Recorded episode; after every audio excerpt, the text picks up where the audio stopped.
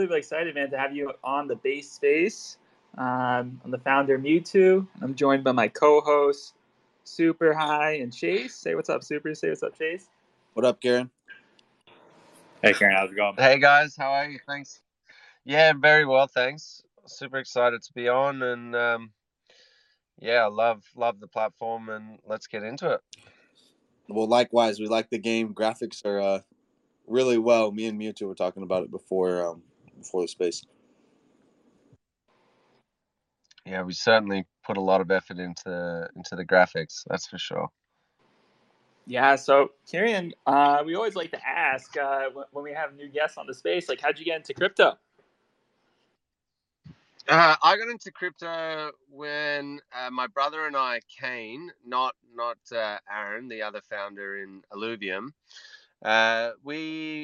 he asked me to join a business that he started, which we actually turned into the first over-the-counter Bitcoin exchange in Australia.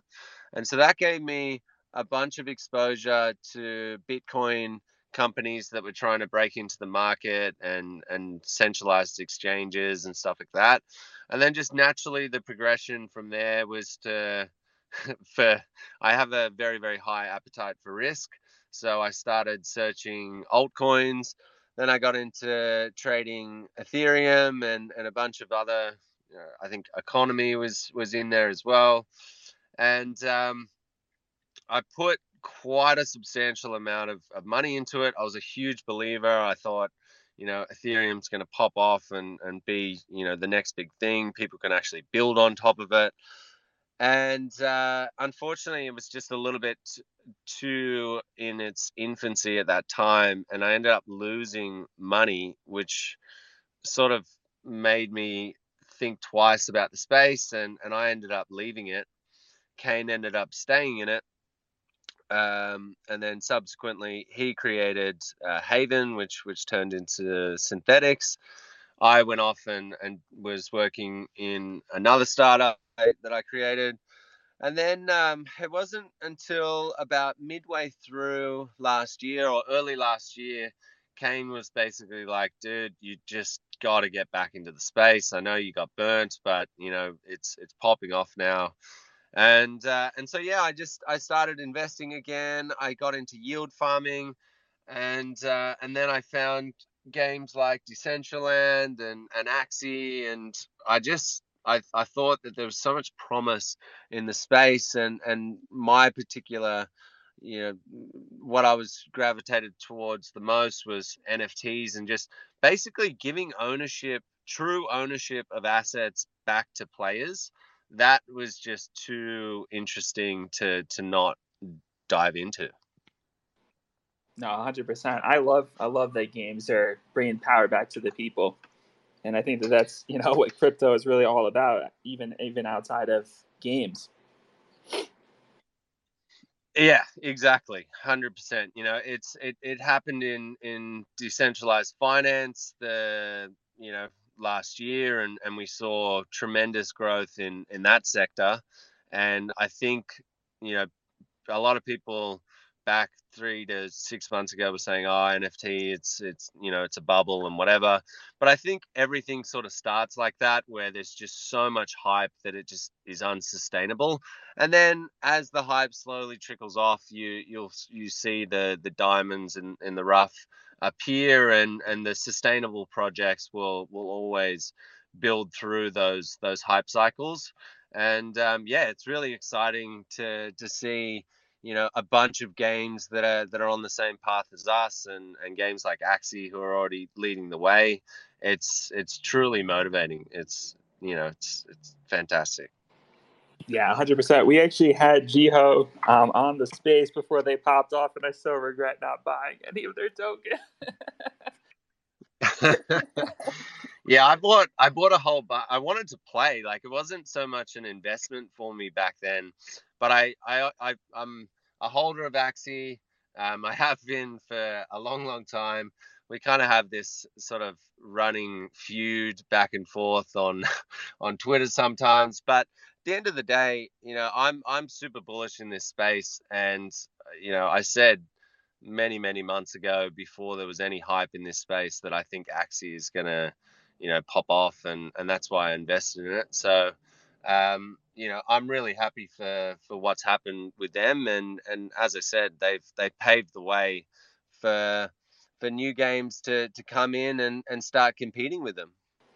Yeah, it's absolutely beautiful, man. I mean, not to jump on the whole Axie topic, but I just love that the Axie houses that I'm seeing on Twitter. I love seeing people being able to afford housing for the first time, being able to switch jobs and actually do something that they love. And I think that this space, especially in gaming, is opening up so many new opportunities, especially for the younger generation that might feel lost or might not want to work a traditional 9-to-5. This is like another totally different non-traditional avenue that they can take, and I think it's awesome. I can't wait to see where this goes in 5-10 years. Yeah, absolutely. And I used to make a joke to my brothers very early on, and I was like, Axie is going to get to a point where they start to put a dent in the GDP of some of these countries. And obviously it was a little bit of a joke back then, but now it's like genuinely happening. And so it's not only is it fascinating, it's really rewarding to see that NFT gaming can bring that to these developing nations. And as I said, the reason why I'm so bullish on projects like that are, successfully achieving that, is because it's the tip of the iceberg. I think that the concentration of their project is heavily in the Philippines at the moment.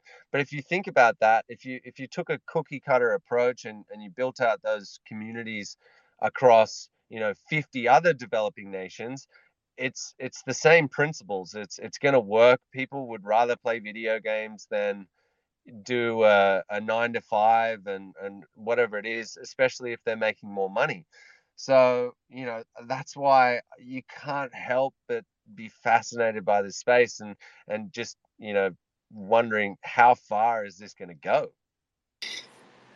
Yeah, it comes in, last thought on this, I guess, is it could almost be like the power of nation states is at risk, right? And these particular crypto projects can almost form their own superpower.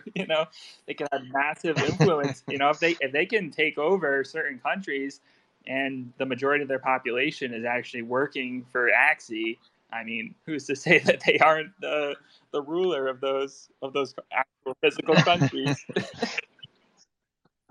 Exactly. It's pretty crazy, and I don't think anyone really it's just so early in the piece that I don't think anyone knows just how far this may go. But because you look at it, right, and traditionally I like working in spaces where there's the biggest amount of opportunity for growth, right? And when I was looking at, do you create a DeFi protocol, or do you create, some sort of liquidity platform, or, or just an art collection with a couple of artists that I know, or do you go after the market that already has 3 billion people? It just seems like a no-brainer. But the crazy thing is those 3 billion people are traditionally gamers, right? They're not play to earn. They're not play to earners, right? So the reason I bring that up is play to earners could be converting the other 4 billion people that are out there that aren't actually playing games, because it is now a job for them and it is worthwhile. So it's pretty crazy. It could get to the stage where play to earn might increase the total gaming population by like 25% or something, which you're talking astronomical numbers if we get to that stage. Jeez, man. Yeah. Who knows where this space is going? It's wild. It's wild. I guess taking it back to Illuvium, like, how'd you guys actually come up with the concept for the game?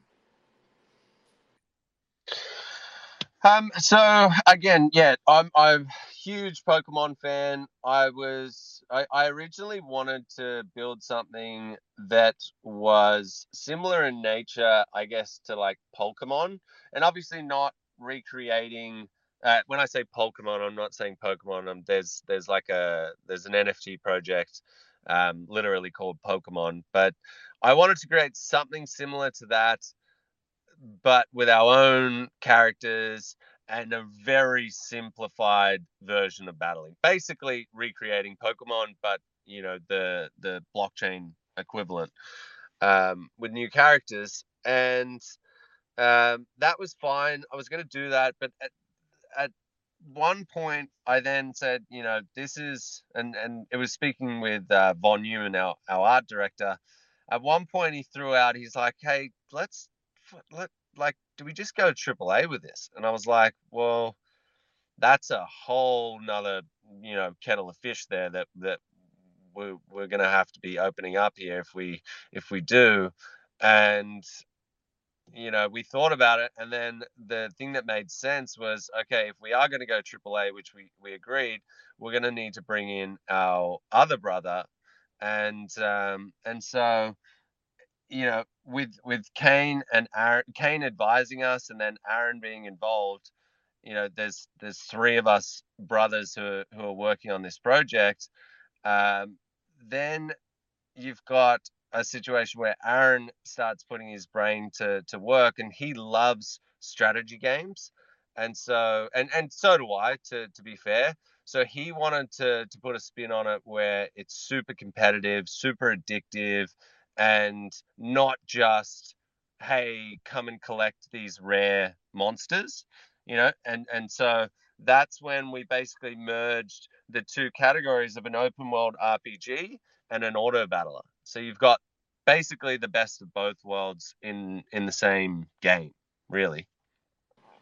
No, it's incredible. And I mean, that was like my next question. I was really wondering like how you came up, why you decided to do like a AAA title, and go with the high quality graphics and animation. I mean, I kind of feel like it was the right choice, just looking at the website, looking at the trailer, looking at the direction that the team is going in. And I think you guys are really setting the standard now in the NFT gaming space for a AAA title. So, you know, bravo to your team. I was really curious, like how much time are you guys spending developing the art for the game versus the back end, and like which take actually is taking more of your efforts? It's an interesting one. A lot of the artwork. So we finished. We've just started working on concepting the set 2 Illuvials.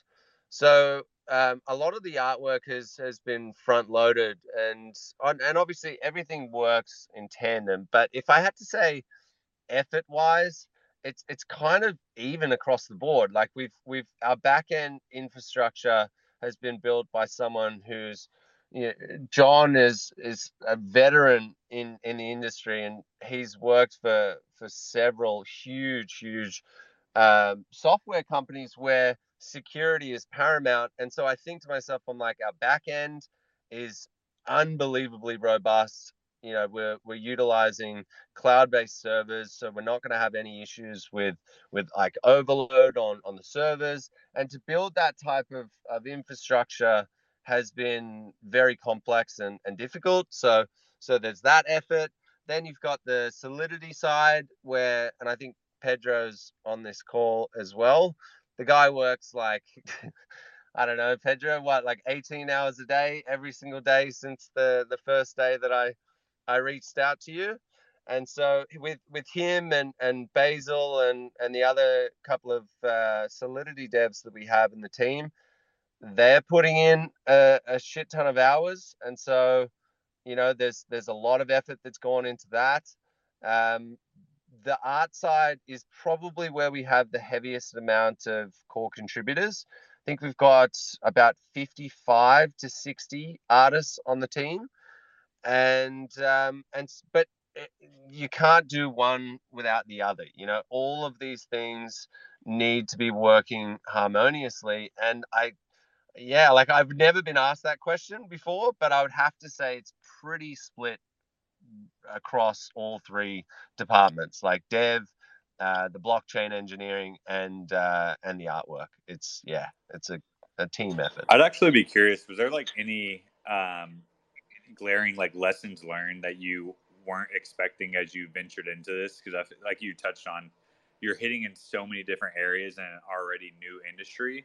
I feel like you know, you guys are blazing the path. So I'd just be curious to hear if you have any insights to share. Yeah, there was some lessons learned with investors. You know, we have, if we were to do that again, we probably would have put more of a focus on our influencer investors. You know, we would have gone out and actively tried to get the token in the hands of a lot more people that have, you know, 100K plus followings and huge engagement on Twitter. But having said that, you know, we also had a very, very good experience with capital raising. So it's kind of, you know, we've got some unbelievably good VCs who back us and have provided us with enormous amounts of support across, you know, like guys like Santiago from Parify, the Delphi team have been remarkable with their help. Framework has been amazing as well. Same with IOSG. And so, you know, while we would improve it, would I do it any like drastically differently? Probably not. But there were some lessons to be learned there, because I think we could definitely have extracted more value out of those influencers. Possibly, and it's a contentious one, but possibly listing on, like, doing a launchpad on Binance versus going the fair launch route, which was through Balancer. Now, again, you know, it's kind of like there's positives and there's negatives on both sides. Going with Binance would have meant we would have had a lot more token holders, I believe, at this stage, just purely because of the exposure that they give and the amount of people that are on that platform. But at the same time, if you look at our token, you know, there's some projects that choose to do a launchpad on Binance and they go up in value tremendously, but then they come back down very, very quickly as well. And so then you're left with this, you know, like 50, 60, 70% of holders in this limbo stage where they're waiting for the token price to go back up, you know, and eventually, you know, if it's a good project, it'll get there. But you've fostered this starting price, which just doesn't sit well with the community. Whereas in our case, the majority of people bought at like $40, $50. And, you know, we're now sitting at $200 or maybe just under or whatever, something around there. So every single person in our community for a large portion of time that they've been in there has been in the green, which just keeps it, you know, it just keeps the environment much more positive.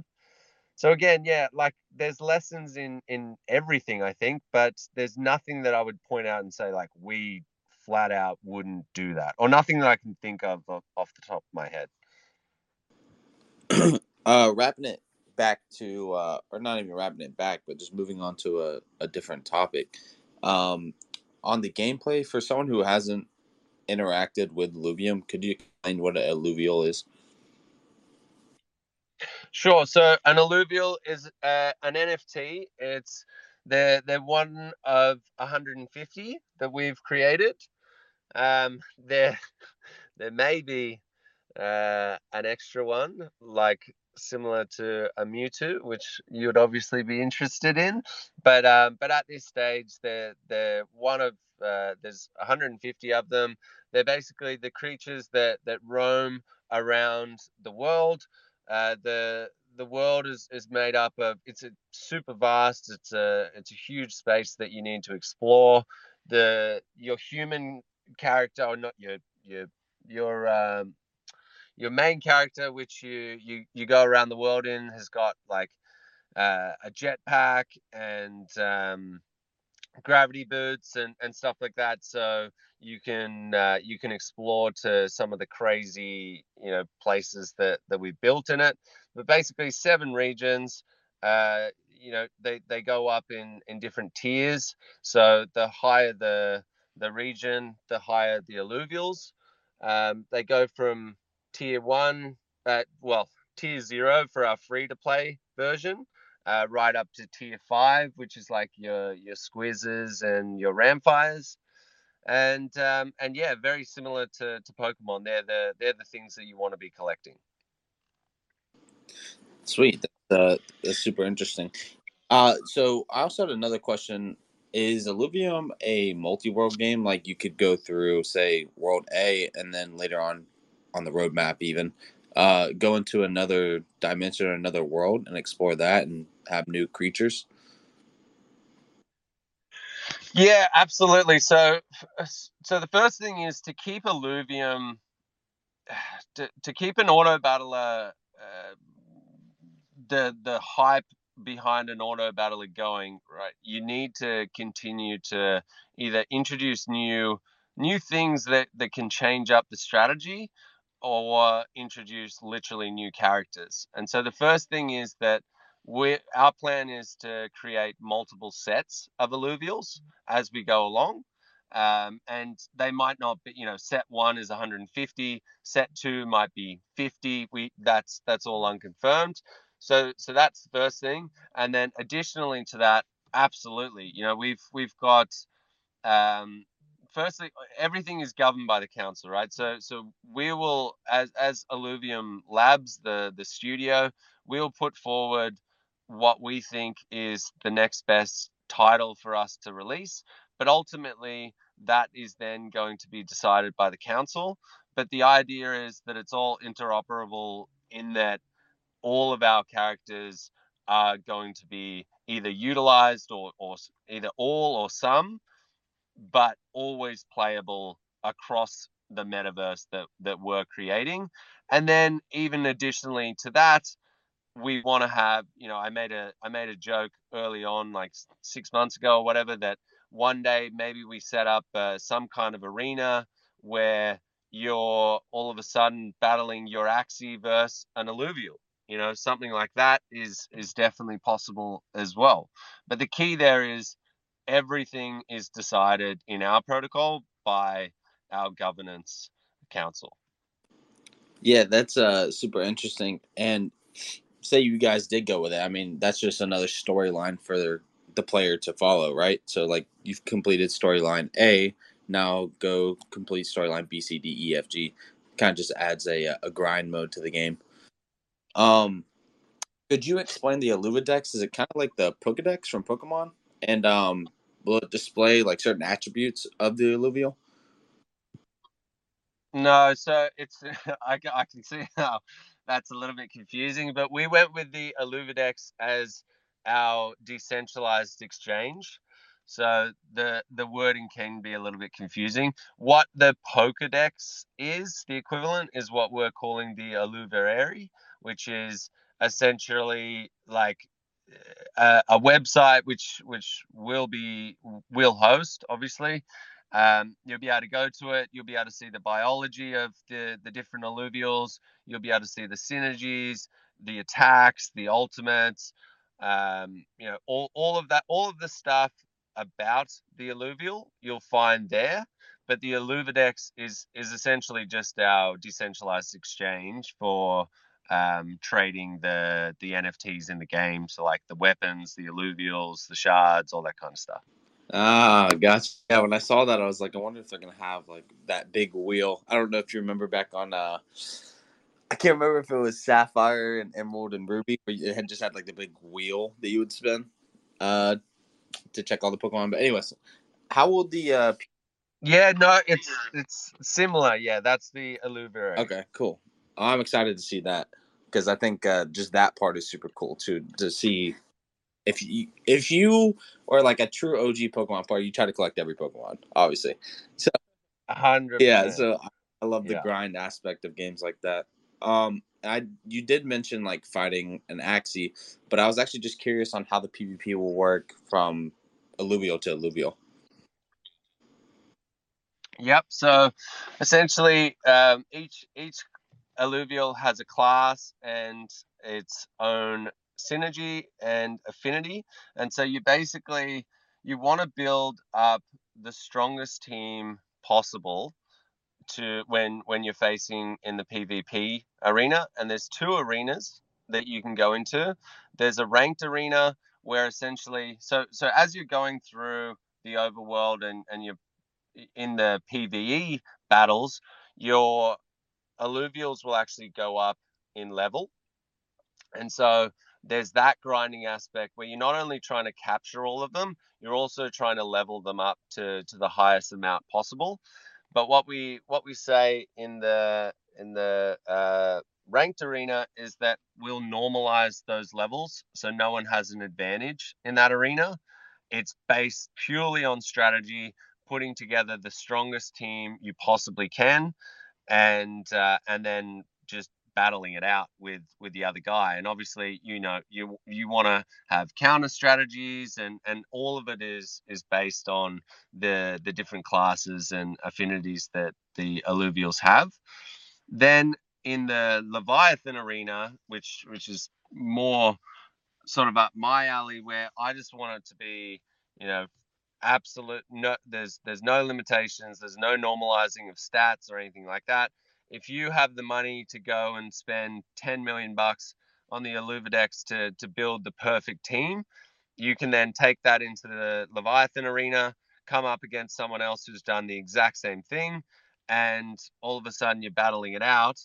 And you can also wager ETH on that battle, plus other spectators can watch that battle take place. So for example, if Jordan is from SNX is listening. If Jordan from SNX wanted to do like a celebrity battle with Kane, they would both be able to go into that arena. We would all be able to jump in and watch it unfold. And obviously we would watch Jordan destroy Kane. That is so sick. All right.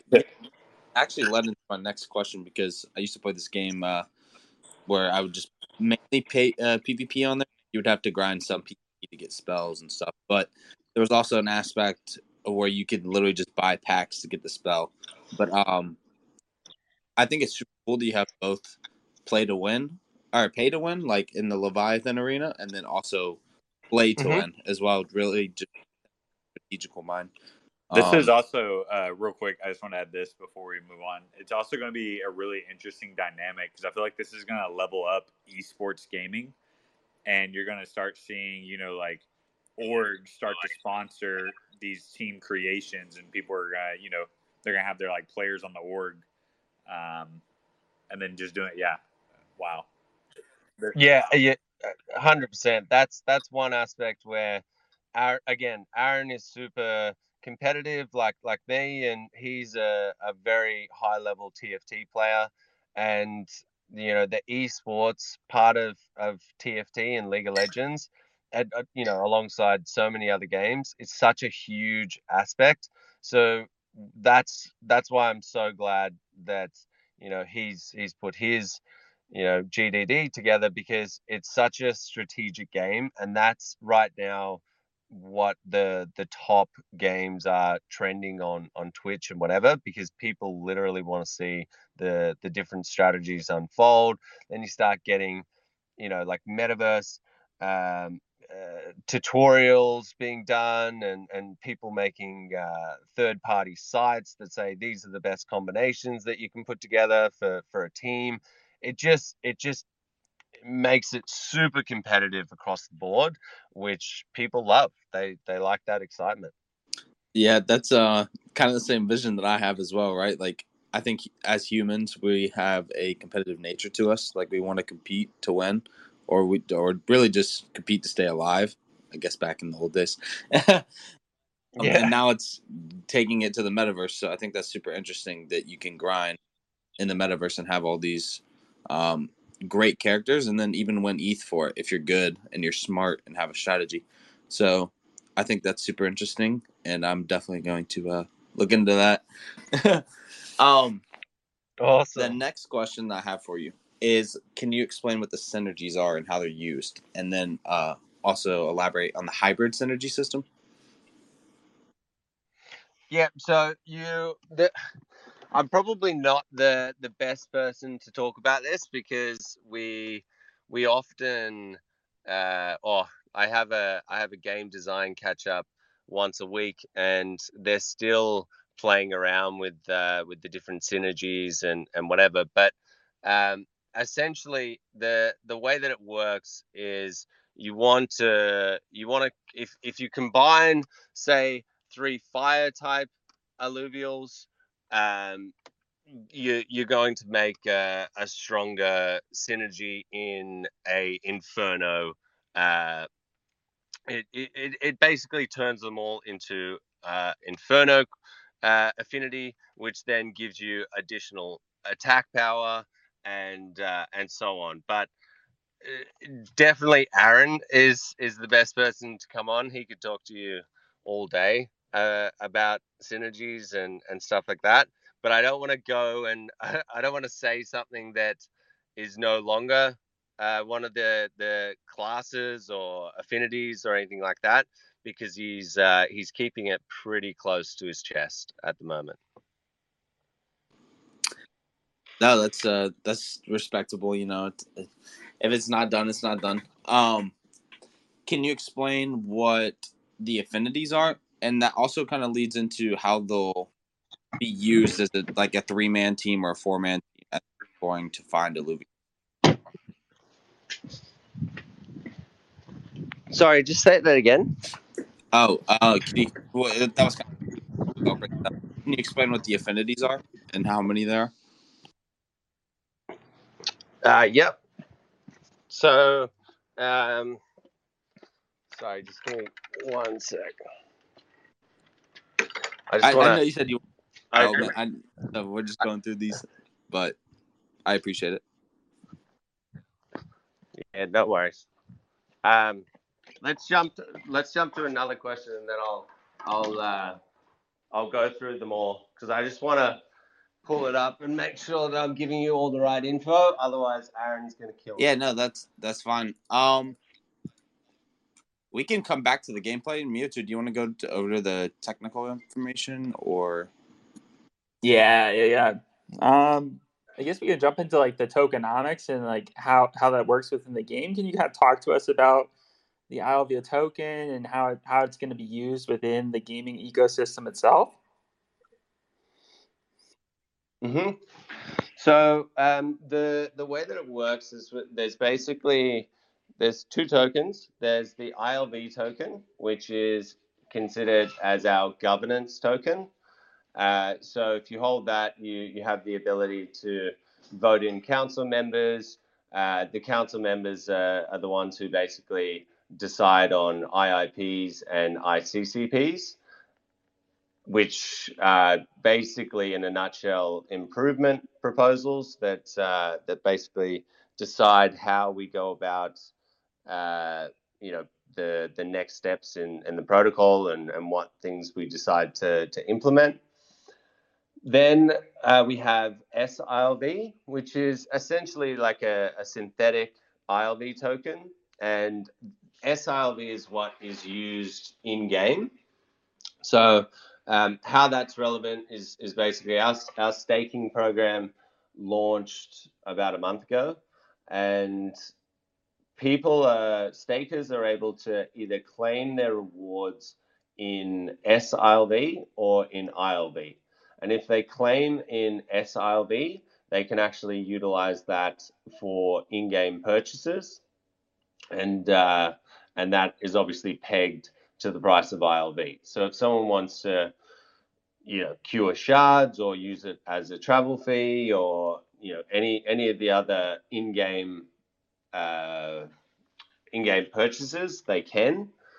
The way that it actually, the way that the game is set up is all of the in-game purchases that we've discussed, like the trading fees, the wagering in the Leviathan Arena, the travel fees, the shard curing, all of these aspects go into the vault, and then periodically the vault will then buy back ILV from the market, either through Sushi Swap or Uni, and essentially that creates this constant buying pressure on ILV, and then those ILV are then distributed proportionately to stakers in the protocol.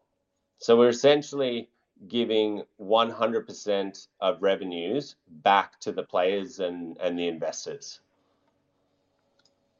Yeah, that's absolutely incredible. I love that concept of bringing the profit back to the players and engaging the community in that way. I'm curious, like, how does your company itself then make profit?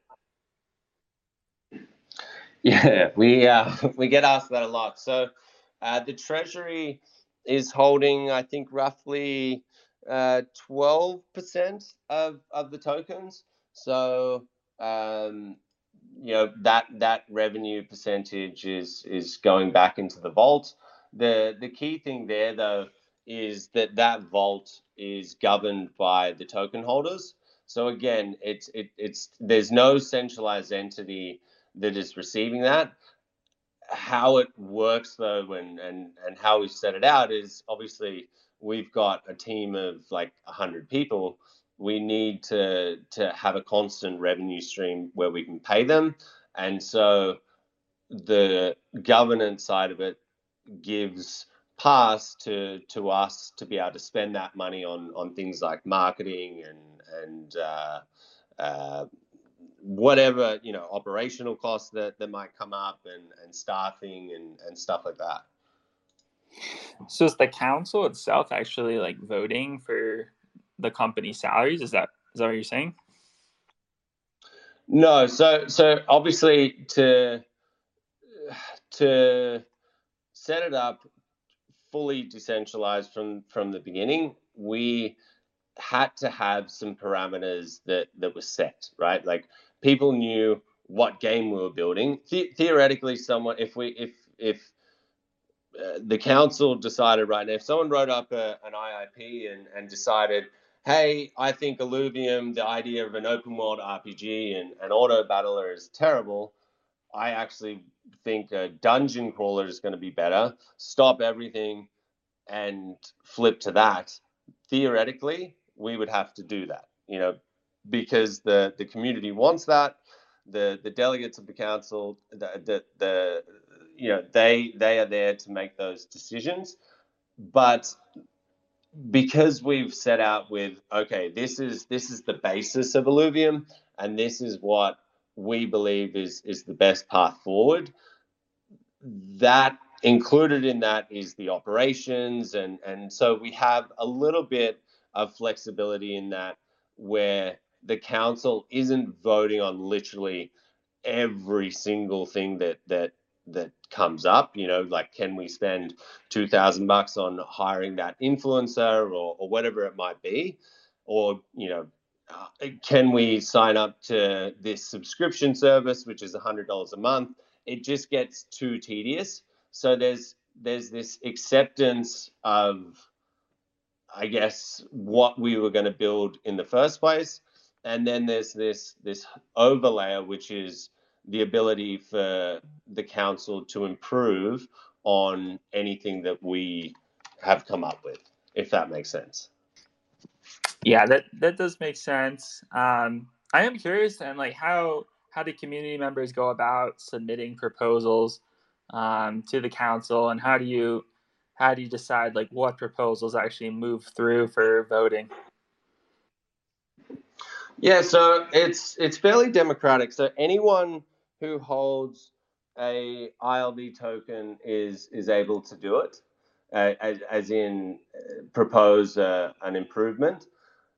How that then is voted on is basically, so if it gets enough traction, what we say to weed out the potentially crazy ideas and or bad ideas or whatever, is we have a governance section in our Discord, which is completely open and transparent. And so if something in there is getting enough traction, then we'll say to that person, hey, you know, we think, you know, it's good to go in terms of, you know, writing up an IIP, and then they can do that. The way that it works then is the council will vote on that, but each epoch the council is re-elected. So and they're re-elected by the token holders themselves. So they essentially act as delegates of the community. And so that's how, you know, we keep things rolling along.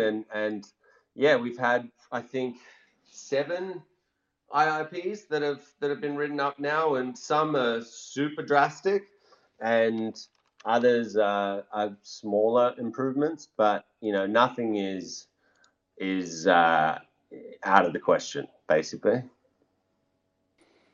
Okay, yeah, that makes a lot of sense. I mean, it definitely sounds like you guys still have, you know, some influence and some control over the process, but the community is definitely still heavily involved in the voting and kind of the direction of the project.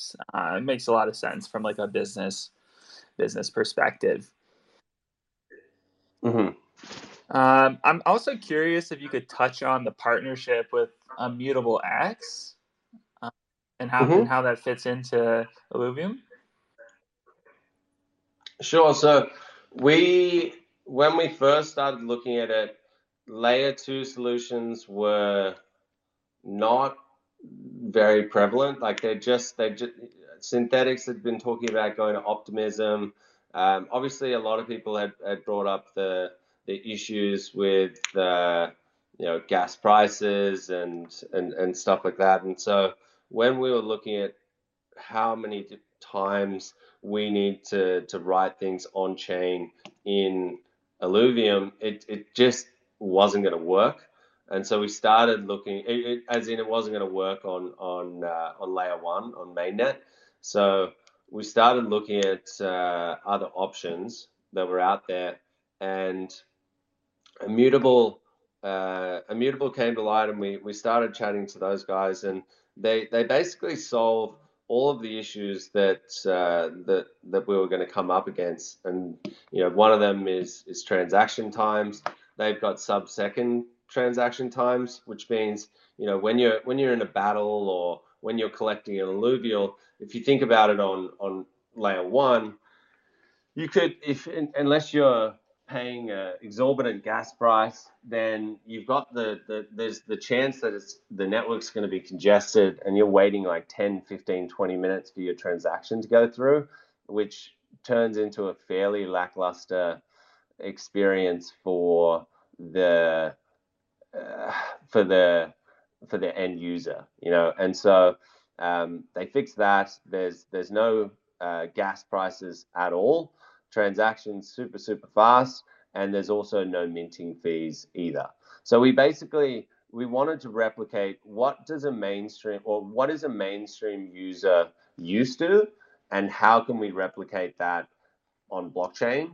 And that's basically what Immutable allows us to do. Yeah, that's really cool. Yeah, I love that you guys are prioritizing the user experience and keeping that top of mind when building out a blockchain-based game. I think that's super important. It could be a really good lesson for other games that are popping up in the space. I definitely played some myself that are quite slow. Yeah. I was also curious, we have a lot of Link Marines that are huge fans in the space. I was curious if you could kind of touch on the Chainlink partnership and how are using the VRF? Yeah, so it's interesting. I'm discussing it next week, I believe, or maybe the week after at the Chainlink conference. But we're actually using their VRF for something that it's not being utilized yet. It's in the process of being built. It's Basically, what it is, it's a random distributor. So what we want to be able to do is say, if someone's staking in our protocol, we've got a bunch of in-game emotes that we want to start as like a bonus. We want to be able to start distributing these emotes to people for staking. Obviously, there's still rewards attached to staking, but we want to go over and above.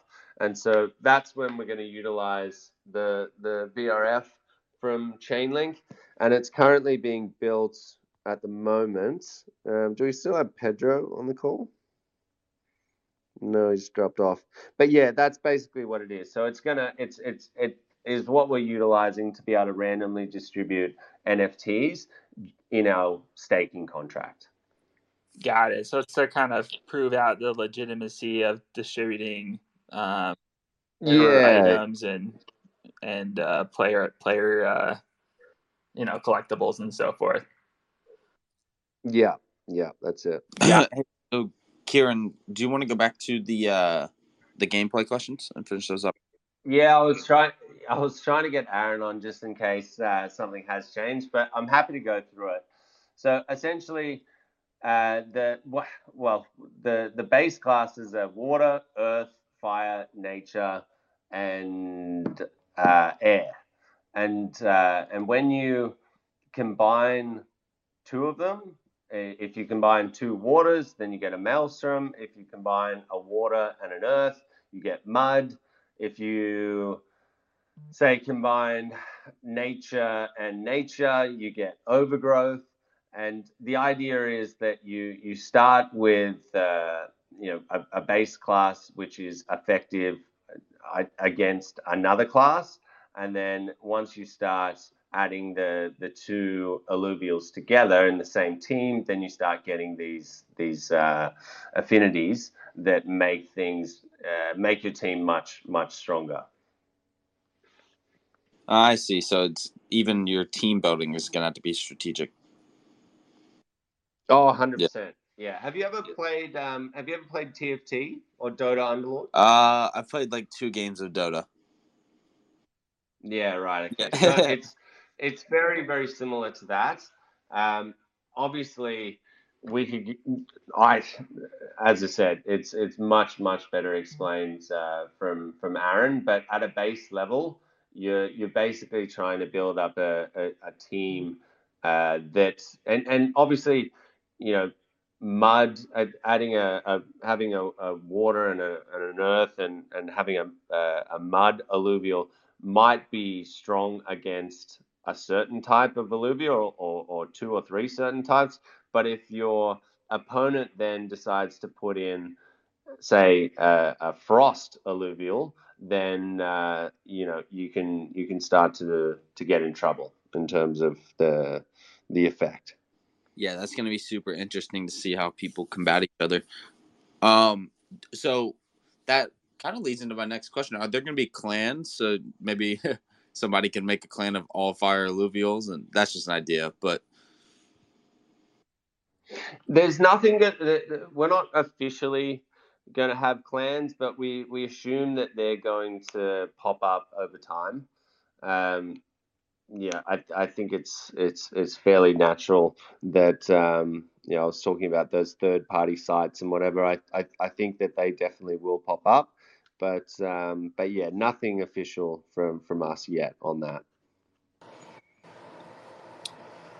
Switching gears here a little bit to kind of talk about the future. What are some of the developments that you're most excited about for the rest of this year for Illuvium? Sorry, what was the question again? Yeah, sorry if I'm cutting out. I keep losing connection. So do I for some reason. Hey, Twitter Spaces. What developments are you most excited about for the rest of this year that you guys have in the works? So well and truly the game demo. I think we've put out a lot of stuff that it showcases our artwork, and we've put out the cinematic gameplay trailer, and a lot of people were like, but that's not the in-game art. And it's like, yeah, that actually is. That's coming straight out of Unreal Engine. That's what you're seeing is what you're going to get in the game. But it really didn't show the gameplay. It didn't show people, you know, how they're choosing their teams, how they're actually putting it out on the board, where they're positioning it, you know, showing the different classes and affinities and how they work together and how some teams can be stronger than others. None of that has really been shown yet. And we're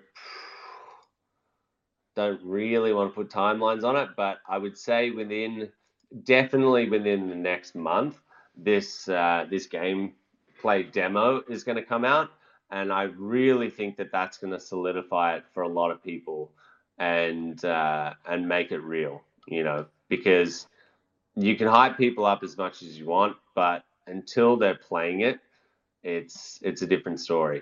So that's the next milestone that we're trying to get to. Then obviously, open beta is a huge one. We're trying to get that out by the end of the year. And then as well, one thing that I'm really, really excited about that has just started to be discussed by the council, and Aaron is writing up a GDD now, is Illuvium Ground Zero, which is essentially a mini game. And it's a mini game where we're selling land. There's none of these details have been confirmed, so it's you know, we can talk about them, but again, they may change just because of the nature of our governance. But basically, you buy land in this game, and you're mining resources. Those resources are then attached to the main game in Illuvium, and those resources are what you would utilize for things like curing of shards and stuff like that. So essentially attaching a use case to land from day one, and opening up another realm of game theory and strategy where you know, it's like, do I need to become a big landowner, or am I trying to collect all the alluvials and then I'll sell those? It just opens up a bunch of new opportunities for people to play and earn. I love that. As you said that, I was just thinking, you know, we're really seeing the creation of another dimension that has its own economy, where it has its own actual resources that can be kind of farmed for more money. And it's just kind of like stacking layers on a cake, right? Of a way to kind of grow the global economy. So going back to your point way earlier, we were talking about the rise of blockchain gaming and NFT gaming and how it's going to rival some GDP of countries. I don't think we're far away from that. That's awesome. Yeah, agreed. And I don't think this was touched on earlier. I may have missed it, but what platforms are you going to be able to access the title on? PC and Mac is what we're targeting. We definitely will release the game on mobile. Whether or not what that looks like right now is undetermined, but it could potentially just be the battling that launches on mobile first, or it could be just the open world, or we could say, let's, like we almost always do, let's do it the hard way and launch it all together on mobile. But PC and Mac before the end of the year, and you know, ideally sometime in 2022 for mobile. Gotcha. And I know you guys have your hands full right now, and I know 5 years is an absolute lifetime in this industry, but you know, in your ideal envisioning of the team and the company, like where do you guys see Illuvium like at in 5 years from now? Yeah, I actually love it when people ask this question, because I think a lot of people in this space, and certainly I was, you know, going to do the exact same thing, which is just build it fast and you know, get it out there as quickly as possible, and not really focusing on what is this going to look like long term. And I'm so glad that we switched away from that thought process, and we've now moved into and when I say switched over, you know, this was a decision within the first few weeks of building that we want to go AAA, and AAA with this first title means that we're going to have a studio of, you know, 200 to 300 people all around the world that are contributing to these games. And so we've got Aaron, who's the, I guess, the main game designer, but there's also Ben, who comes from Riot, who has his own ideas of new games that we can come up with. And also Johnny, who I was talking about earlier, he has a couple of games that he wants to develop as well. So for us, we're treating this like mainstream in that we're building a sustainable ecosystem, not only from an economical standpoint, but from a team standpoint, where we can actually continue to deliver not only expansions to Illuvium and improvements like the land game and stuff like that, but literally brand new titles that will also be governed by the ILV token, and probably more importantly, will also benefit from all of the revenue that comes from the different titles that we create. It all funnels back into one vault that gets then redistributed back to those stakeholders. So theoretically, it should just keep on building, as you know, year after year after year. Yeah, and do you kind of see it being a verticalized approach to where each iteration or each kind of new title, you'll kind of have that interoperability from the older titles, if you will, of certain in-game items or NFTs? Yeah, definitely. I that's the beautiful thing about NFTs is the interoperable ability of them means that we can integrate the, you know, Genesis 1 Illuvials that might not have been seen in Illuvium for years and years and years, but then all of a sudden you can take, if you own one of those, you can play it in this new game that might be, I don't know, like a dungeon crawler or a first-person shooter or any type of game that we create. We have that ability to cross-pollinate the assets, which I think is super cool. Yeah, I'm starting to think that the Genesis Illuvials, as we transition into from this like 2D gaming landscape to immersive VR world, it's going to be like that Ready Player One moment, and those are going to be like the really extremely valuable in-game items. Yes, yeah. I mean, it's like anything, right? If this ends up being anywhere near as big as what we're hoping for, and we end up getting millions of players, the original sets are obviously not built for that kind of scale. So there's going to be a situation where they become obscenely rare, and if we don't allow people to be able to capture them again for like forever, and again, this can potentially change if the council decides, hey, no, we should have some sort of a sprinkling of Genesis 1 still in the overworld and whatever. But if we don't, and we literally say this is the last time ever, and then we also allow people the utility of being able to use that Genesis 1 in our second title or third title, and then if you do have that, it's potentially more powerful in that certain game, it just opens up the opportunities for these first characters and weapons and drones and stuff like that potentially have, you know, enormous value. Yeah, kind of going off that, this might be a little bit more of like a technical question, but are there any plans, or is there kind of a parallel opportunity to where you guys could also launch in VR, and have, is there anything in the roadmap for that? There's nothing in there's nothing on the roadmap yet. Like we've a typical AAA takes 3-4 years to build, and so we're already biting off a lot more than we can chew as it is, and hence us trying to grow our team as large as possible and as quickly as possible.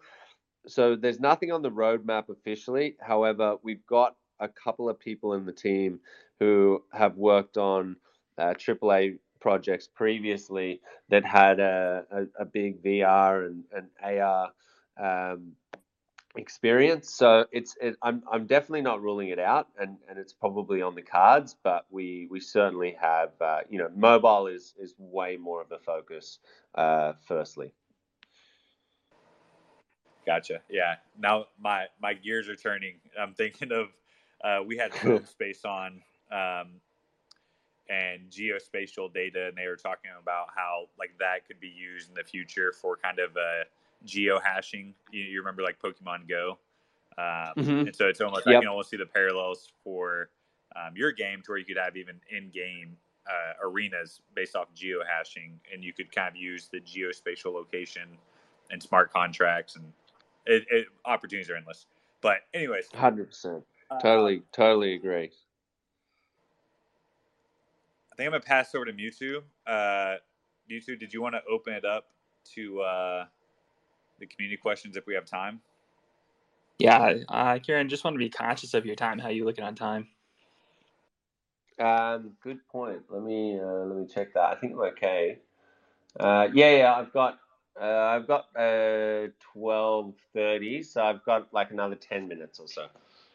Okay, cool. We generally open it up. We'll open it up now. We'll let people on one at a time from the audience. You guys can request. Okay, cool. We got some people. Get them in here.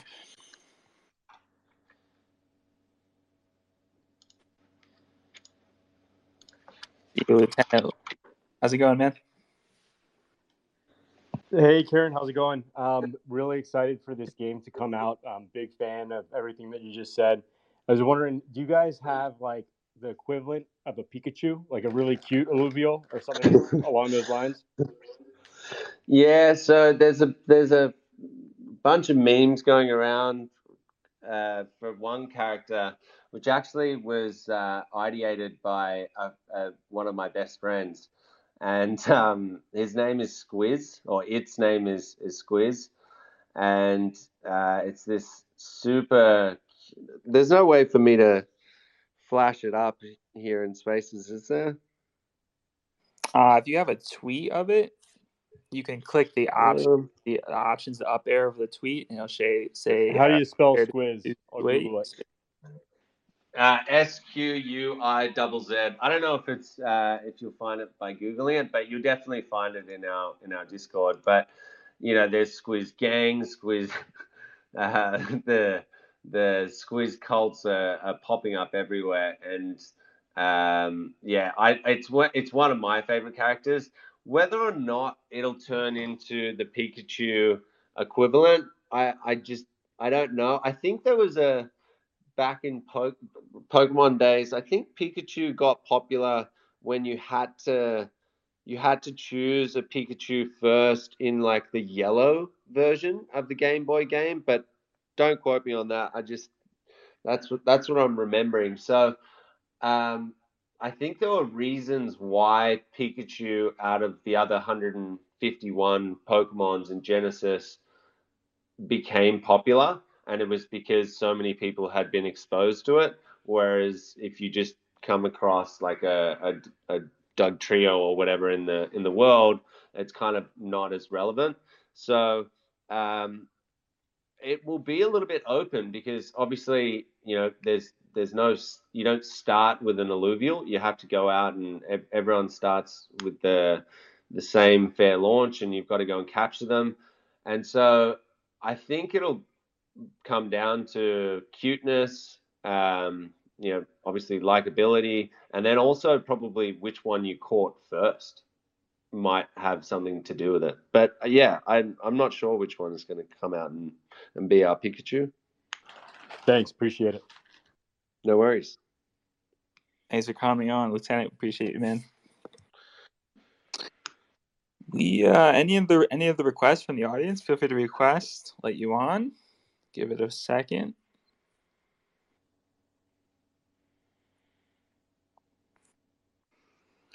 I think that's it. Super. Oh, yeah. Wait, we got one more. Before we go, is there any way we could get some early beta codes? Yeah, we want that. I want to try this. It's actually one thing that that I've been wanting Aaron to come up with for a long time. We've got this channel in Discord, which is a it's called, where is it? It's like beta request or something like that.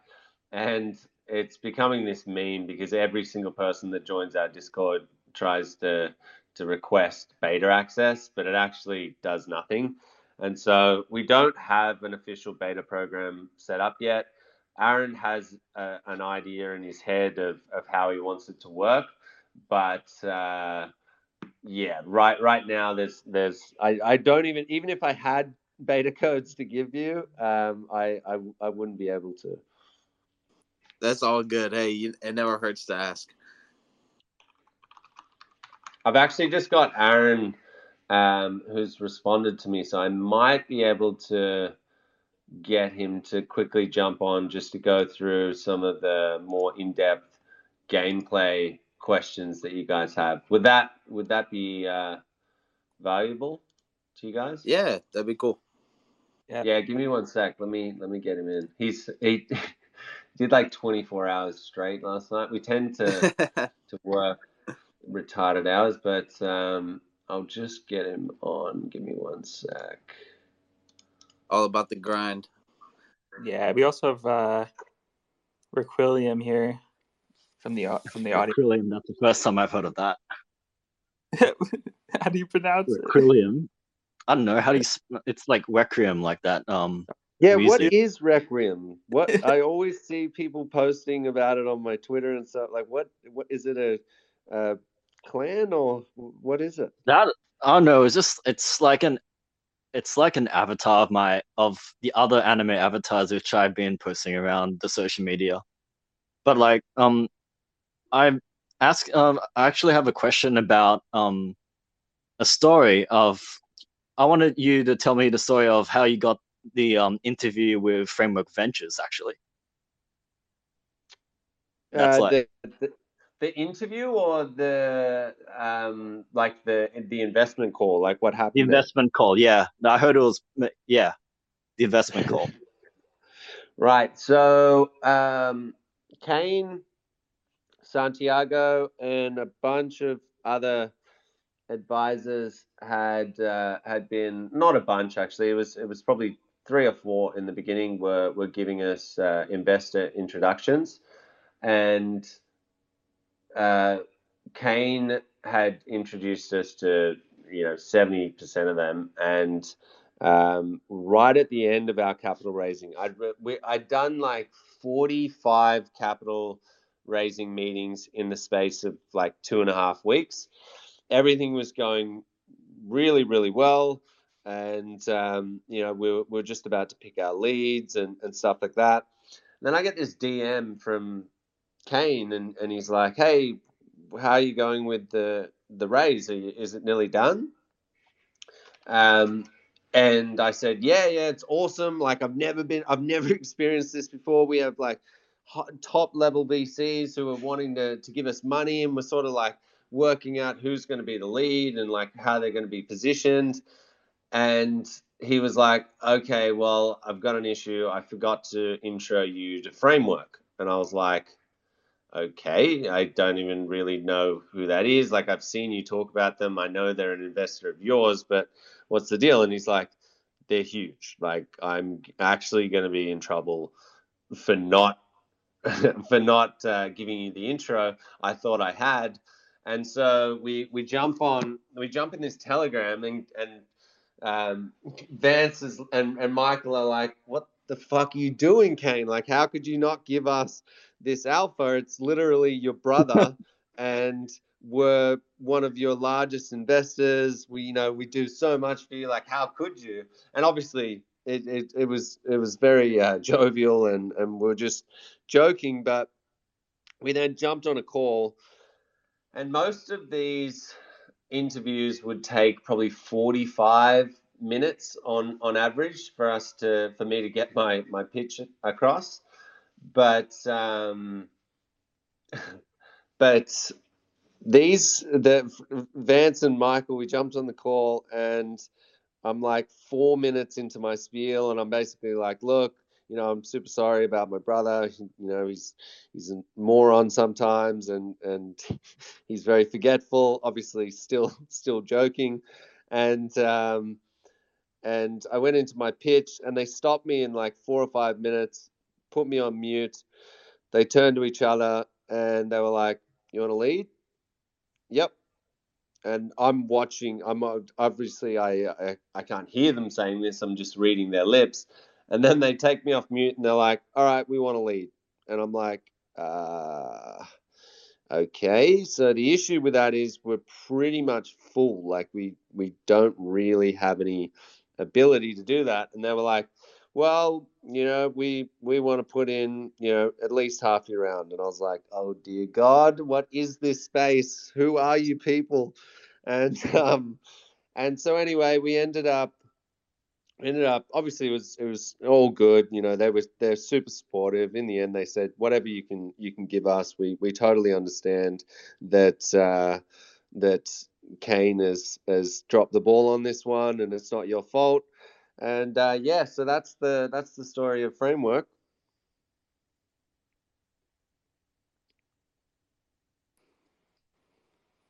Amazing, man. That was funny. really appreciate thanks, you man. Appreciate it. I heard it was like pretty funny experience. Yeah, look, I mean, the whole I used, as I said early on in the call, I started a bunch of businesses in my time, and the last one that I was running, raising capital was like drawing blood from a stone. It just basically was impossible. It was a food startup with delivery and stuff. And so I was used to basically begging with my hands out, like, please, sir, please, can I have some pennies of your investment? And then we walk into this space and luckily the timing was perfect. Ether just popped off and people were just throwing money at it. Like, it was insane. And I'm like sitting there, Danny, my business partner who did the calls with me, was like, we'd get off the phone and we'd look at each other and we'd be like, is this real? Like, can you pinch me and I'll pinch you and we'll just both figure out if this is actually a real scenario, because it's kind of insane. But I guess everything in crypto is. It always is. Thanks for coming on, Requiem. Appreciate you, brother. Hey, Aaron has just jumped on, and as I suspected, he's pretty bloody tired. But if you want to allow him to become a speaker, I'm sure he can just quickly go over the classes and how the affinities work for the strategy in the game. Just quickly.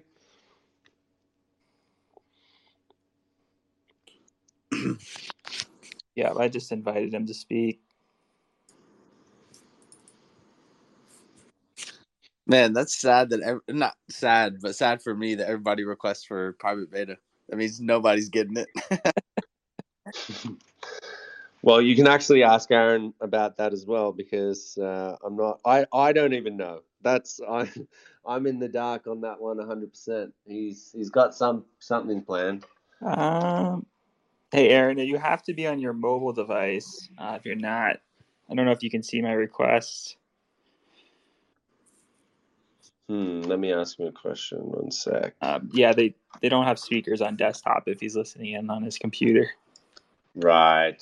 Yeah. Yeah, if not, that's totally fine. I can just DM him. No worries. Sweet. Maybe he can jump on himself. He's definitely the best person to go through all the gameplay and strategy and stuff like that. As you can tell, I'm definitely more on the business side of things. Here he is. How's it going, Aaron? Oh, there he is. Hey guys, can you hear me now? Yeah. Yes. Welcome to the base base.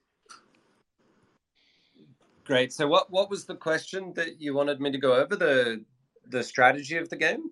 Yeah, so just kind of explain what synergies are and how they're used, and then what the hybrid synergy system is.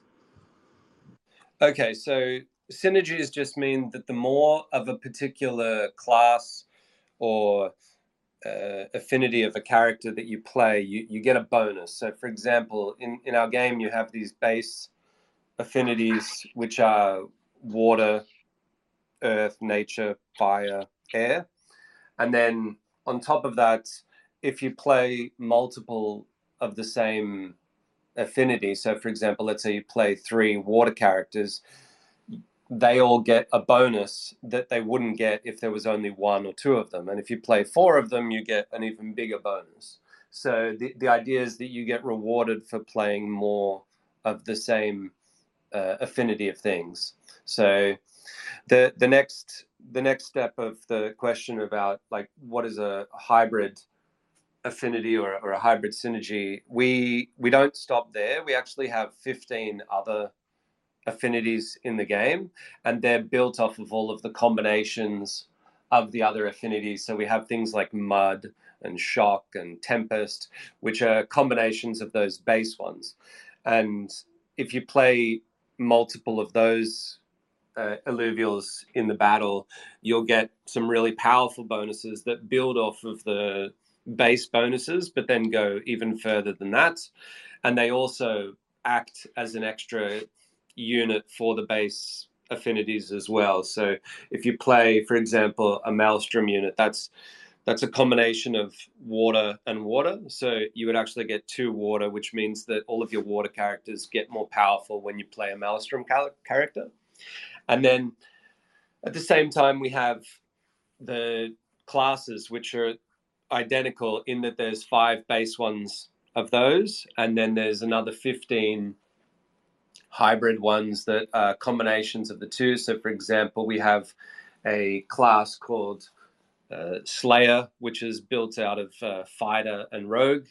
And so that's like obviously one of the highest damage output classes in the game. There's another one called Mystic, which is a combination of Empath and Empath, which means that it's not quite a support type character, but it's a little bit. They give bonuses to the team. They work better as a team, that sort of stuff. And so that sort of explains what hybrid synergies are. But the strategy element of the game comes from the fact that in a lot of these auto battlers, you're playing against a large number of people in a single match. And the larger the number of people that are in the match, the less room there is for you to outplay your opponent, because you don't know who you're going to be up against next. So you end up needing to just try and come up with a strong board. And that's fine, but we don't have that randomness where you're drawing cards out. In our game, you actually build a deck by going out into the world and capturing the Illuvials and capturing and like forging enhancements and stuff like that, building yourself up. So when you go into a battle, you've got a fixed deck, which allows you to do some of the options, but not all.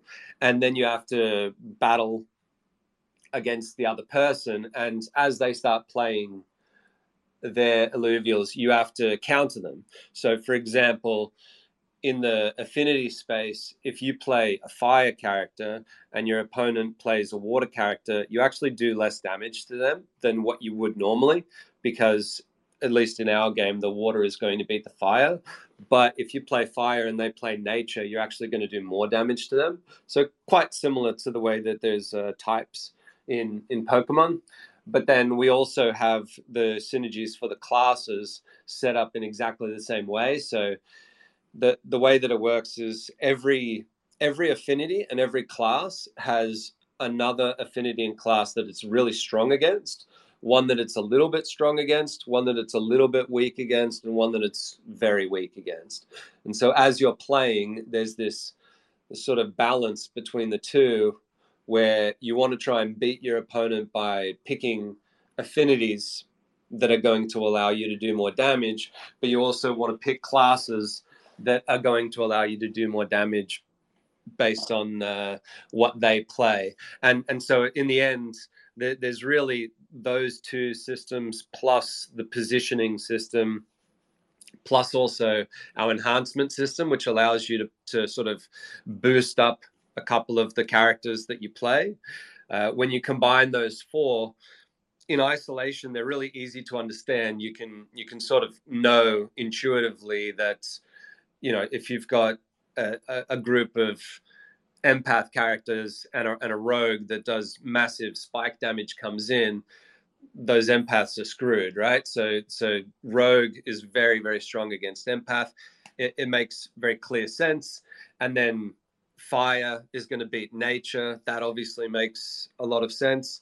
But you've got to strategize around playing all of those systems at the same time. So when you're learning the game, it'll be very easy for people to say, right, I understand these basic things, you know, rock beats paper, paper beats, you know what I mean? Or paper beats rock. But you then have to do them all together. And that combination of doing them all together is the thing that makes it very hard to master, but everyone will be able to learn how to play the game within probably a day or so. But to become someone who's going to be excellent, you have to really, really know deeply your stuff, and then on top of that, know the actual underlying Illuvials. What do they do? What are their abilities? How are they going to work inside of this battle? And you only have a certain amount of points that you get to spend on the battle. So you've got to know, you know, do I go for a team that has only a few characters in it, but they're all very powerful? Or do I go for a team where I've got lots of characters, but they're a bit weaker? So there's a lot of individual systems, but each of those individual systems is very easy to understand. And the real challenge of the game is going to be people being able to maximize having all of those systems running at the same time. Yeah, that adds a really interesting aspect into the game, because now you're going to have to not even reverse psychology your opponents, but like double reverse psychology your opponents. Exactly. Yeah. I love games that make you think like that. Yeah, that's super interesting. Thank you for elaborating. Yeah. We also have one more thing built in that sort of gets revealed at the end of the battle, which is that you can choose one character on your board to boost, and it will boost both you and the hunter, which is the playable character that participates in the battle. And because that gets revealed at the end and modifies both the Illuvial and the hunter, it can sort of change the battle a little bit. So not only are you sort of like trying to reverse psychology your opponent, you're also trying to lead them down a path where they think they know what you're going to do next, and then you have to try and be both unpredictable but still effective. And so there's going to be some real cool outplay moments in the game. Yeah, I'm actually super excited to play this game. Like I said, thank you for elaborating on that, and Kieran, thank you for elaborating on everything else that we went over. I don't think that there was any more audience questions, but Chase or Mewtwo, do you guys have anything else? I have one more, but I don't know if Kieran has time. Yeah, I just pushed back that call, so I got like 5 more minutes. All right, we'll let him on. Let's go. I don't know. It says connecting. These Twitter spaces. We'll try and let's find someone else. Hold on. Just what's been your experience? Hey Jeremy, I think we're losing you. I think I know what he's asked. I just hit the thumbs up if I get it correctly. What you're asking, the experience of building the community. I think I'll answer that. I think that's what he's getting at. Jeremy and I are often talking in the background. you know, he works for Delphi, one of the lead investors that we were speaking about earlier. To be honest, it's been an amazing experience. It's been so awesome to see the people that have joined from day one, who are still with us, who still support us. And, you know, I was speaking the other day to someone and they said, man, I joined, and this is just a friend of mine. And he said, I joined the Discord and it's just crazy. Like, how do you keep up with that? It's impossible. There's tens of thousands of chats that are put through every single day in Discord. How is that even manageable? And the answer is our moderators, and not even our moderators, like what I call our unofficial moderators. They're literally on what seems to be day and night, answering questions for us and fostering this really, really positive community that is super excited for the game that we're about to launch. And so watching that happen has probably been the most fascinating and joyful thing to see in our community.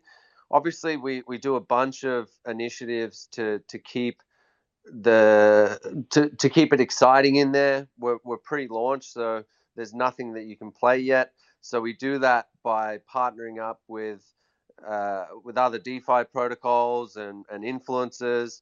And we essentially have created this line of NFTs that aren't usable in the game because, again, we're keeping it 100% fair launch. But it's something for the early adopters to have the potential to win just by being part of the Discord. And I say this a lot and I harp on about it a lot, but these are not playable in game, but I liken them to the promo Pokemon cards that they used to give out at like conventions and stuff like that. Those are so sought after now, just because they were such limited release. You know, they would do, you know, 1,000 cards and that's it sort of thing. We've taken a similar approach with these NFT cosplays that we've created, in that if you have one of these, you're never going to be able to get one again unless you buy it on the open market. And in some cases, there's like 4 or 5 of them that exist. And on top of that, these are not small protocols that we're partnering with. So, for example, the Alfie Chainlink one is, you know, there's 100 of them that are floating around. And if you think about it, if we get to the point where we have tens of millions of players, those Alfie NFTs are destined to go up. And I love that you have as a main title, not financial advice, because this is certainly not financial advice. But yeah, I mean, if you read between the lines and you take the same sort of investing thesis as I do, I just can't see how they wouldn't be, you know, super popular. No, definitely. And that's why, that's one reason why I'm super excited for the project. That, and honestly, for me personally, graphics makes the game. It's like a deal breaker for me. If the graphics aren't good, I probably won't play it. But y'all did a job on the graphics, so props to you guys. You mustn't play very many crypto games then. hey! Don't. Let's not start that again. This is we love all crypto games. No big. It's a hard space to do good graphics. It is. There's been so many challenges for us, but I just want to say there's an NFT out there that Kieran and a few of the other guys made that I drew because they were just teasing me, and no one's allowed to buy that. We need to let the price of that go to zero, and so then everyone can forget about it. Yeah, he's talking about Whamphur, which is probably the worst drawing I've ever seen in my life. But yeah, so we decided to poke a bit of fun at Aaron and we minted the Whamphur, and I think we put it at, what did we put it at? You needed to spend like 1,000 ETH to get a Whamphur. Yep. Yeah. Yeah, so, we did. Yeah, but it was, there wasn't much me in that we. Let's just be clear about that. True, true. Brotherly love. Yeah, but I mean, I'm not on the project to be, you know, an artist, so it's okay. I'll let the horde of experts and amazing creative people that we've got working on this project do that side of things. They seem to be handling it pretty well. Agreed. It looks like we were able to get Butcher to connect. You hear us, brother?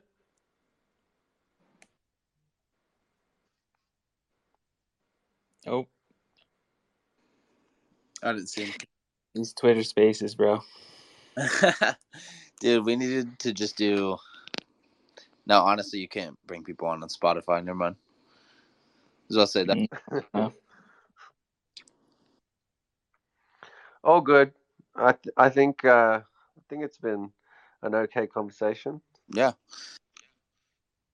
Well, thank you both for coming on. I had a real quick question for Aaron. Oh yeah, go for it. Aaron, you were talking about classes. I was wondering, is each class going to also have a skill tree that you level up as well? No. In a game like this, it needs to be fairly simple in how the skills work. So and they need to be balanced in a way that makes it'd be close to impossible to balance it so that each part of the skill tree, when it goes into the game, plays differently, but still is balanced. And if it's not balanced, then everyone's just going to go down one branch of the skill tree to win. So it's an interesting idea. There's some issues around that make it even harder than that, just based on how we're doing it, being fully data-driven and deterministic. A lot of people don't realize, but the game that we're building, like when you run it, it will always, like, if the starting conditions are all exactly the same, it will always give you the exact same outcome, which means that we can run it serverless. So to store a battle in all of its high definition glory and stuff like that, instead of us storing it as like a video or a series of movements or whatever, we just store it as a starting condition. And that is like, you know, a kilobyte of information or less. And then we can have every battle that's ever happened in the entire history of the game on there. And you can go and study other opponents, because we really do want this to be an esports title, like some of the other bigger auto battlers. And it just means there needs to be a little bit more clarity about what each of the characters in the game does. So at the moment, there's no skill tree, but when we look at developing, you know, title 3 or 4, I can't tell you exactly what's going to happen, but, you know, there may be skill trees in Illuvium's future. Makes sense. No fun when everyone's running the same meta. That's right. Thanks, LT. Huge thanks to Aaron and Kieran for coming on and walking us through the project. I mean, I'm really excited. I don't know about you and Super and Chase, but this has been hella based. Yeah, we got to form the squad, the base squad. We're going to be We're going to be number one, baby. We're coming. Hey, they were asking about the beta program. Have you got any more thoughts on that, Aaron? So the private beta is going to start small, and it will originally start as just a few hand-picked people, and a lot of them, if I can arrange it, are going to be experts in the auto battler genre. So I've already reached out to a few people that are pro-level Dota Underlords and TFT players. And for the very initial conversations, I'll be working with them and a few other people. And then when we do the proper private beta, there'll be a form that you have to fill out, and then you'll have to be selected to come on, and it'll be a staggered approach. So it'll start off small and it'll get to become bigger and bigger. And as we start to expand it out to more and more people in the private beta, that will get us close. Like every day we'll be pushing out new builds, and that will get us closer to the public beta, which is where we launch officially. But the reason why we're calling it a public beta is we won't have all of the assets in the game at the start. We won't have all of the regions in the game at the start. And there'll be some pretty cool features that we look at as really good to have, but not essential.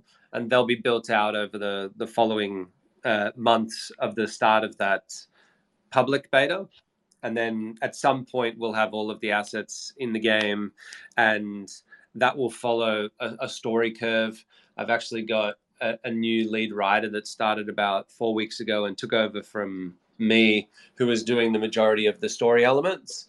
And so as you play the game, you might have an opportunity to discover some piece of the story, or as some people know already, I don't remember leaking this information, but it's somehow gotten out. But the players in the game will be the ones who unlock the obelisks over time.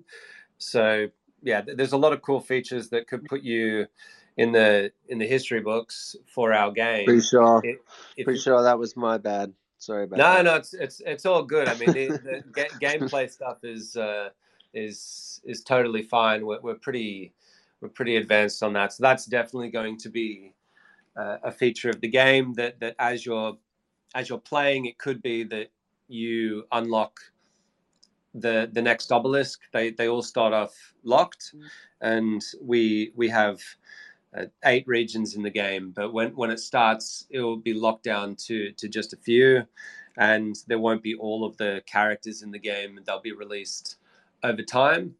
So yeah, it'll be a gradual progression, and there'll be a form that you have to fill out to get your name on there. And if you're not selected straight away, don't stress too much. We have at least a couple of people inside of the project that are, I'd say, close to SIV-like in nature. They'll be leaking out some of that footage. No questions asked. So if you're not in the private beta at the start, don't stress too much. You'll be seeing how things work, and we just need to. Because we're doing a lot of new systems on the back end, we can't just instantly put, thousands and thousands of people into a beta. We have to stress test it, and we have to build it up slowly to make sure that it accommodates everyone. We do some pretty cool things on the back end to use like a semi-serverless infrastructure. So for us, our scalability should be like really easy. We should be able to scale up to millions and millions of players. I think at some point the scalability will be more of a challenge for us and Immutable X to work on, but we've been having some very fruitful conversations with them recently about how they're going with their scaling, and we're very confident they'll be able to accommodate us well into the future.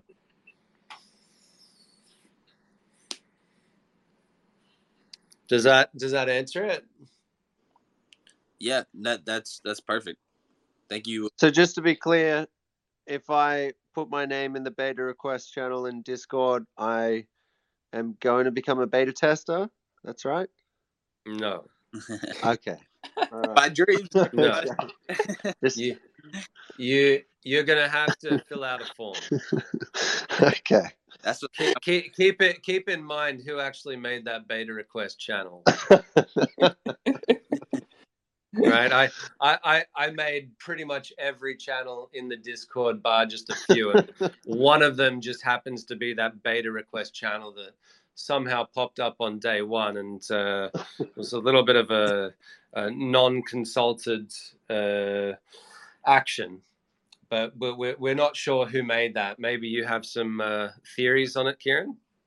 We'll have to dive We'll have to dive deeper into that one. We'll dive deep into who created that channel. Yeah. But it's been a fun ride, and it's shown for better or worse, the fact that there's like 19 trillion people in there that have requested is a very positive sign for us. It shows that there are people hyped about the game, and that's positive. They haven't played it yet, so you can never truly know until you've played something whether or not you're really going to enjoy it. But the fact that there's a bunch of people out there that have a pretty clear idea of what the game is going to be like, and they're all in, makes us feel like we're on the right track. I love that. Aaron, thanks so much for popping in last minute, and Karen, thanks for coming on. We do record these. Are you guys okay with us posting the episode on YouTube? Yeah, sure. Everything except the part where I said that rock beats paper. That's not allowed to go out there. Yeah, that's a legal violation, right? Mm-hmm. Well, I when they first asked me about the classes and affinities, I hadn't, my internet connection wasn't strong at the back, and I was like, these things are changing all the time, so I don't want to say something and then have it be recorded and then have to have a side conversation with you as to why I said something exists when it doesn't. So if we can delete that whole section and just pop in Aaron's, that would also be beneficial. Yeah. We'll see what we can do. It's kind of funny, though. Yeah. Nah, we're kidding. You can post whatever. It's all good. We don't take ourselves too seriously.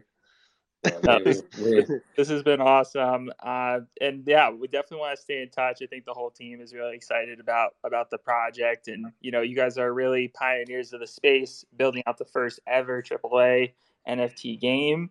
So, I mean, you guys are setting the standard. You guys are setting the stage, and you know, you guys should pat yourselves on the back. I'm sure you're working a ton of hours on this game to put it out and make it fun for the community. So really appreciate you guys honestly taking 2 hours to come on the space and talk to us and educate the whole community on what you guys have cooking. We're excited. No worries. Thanks so much for having us on. And yeah, if you ever want to jump back on a call, hopefully we can not do it on Twitter, but yeah, no, it's been super fun. Thanks for having us. Yeah, thank you for the opportunity. 100%. Stay based.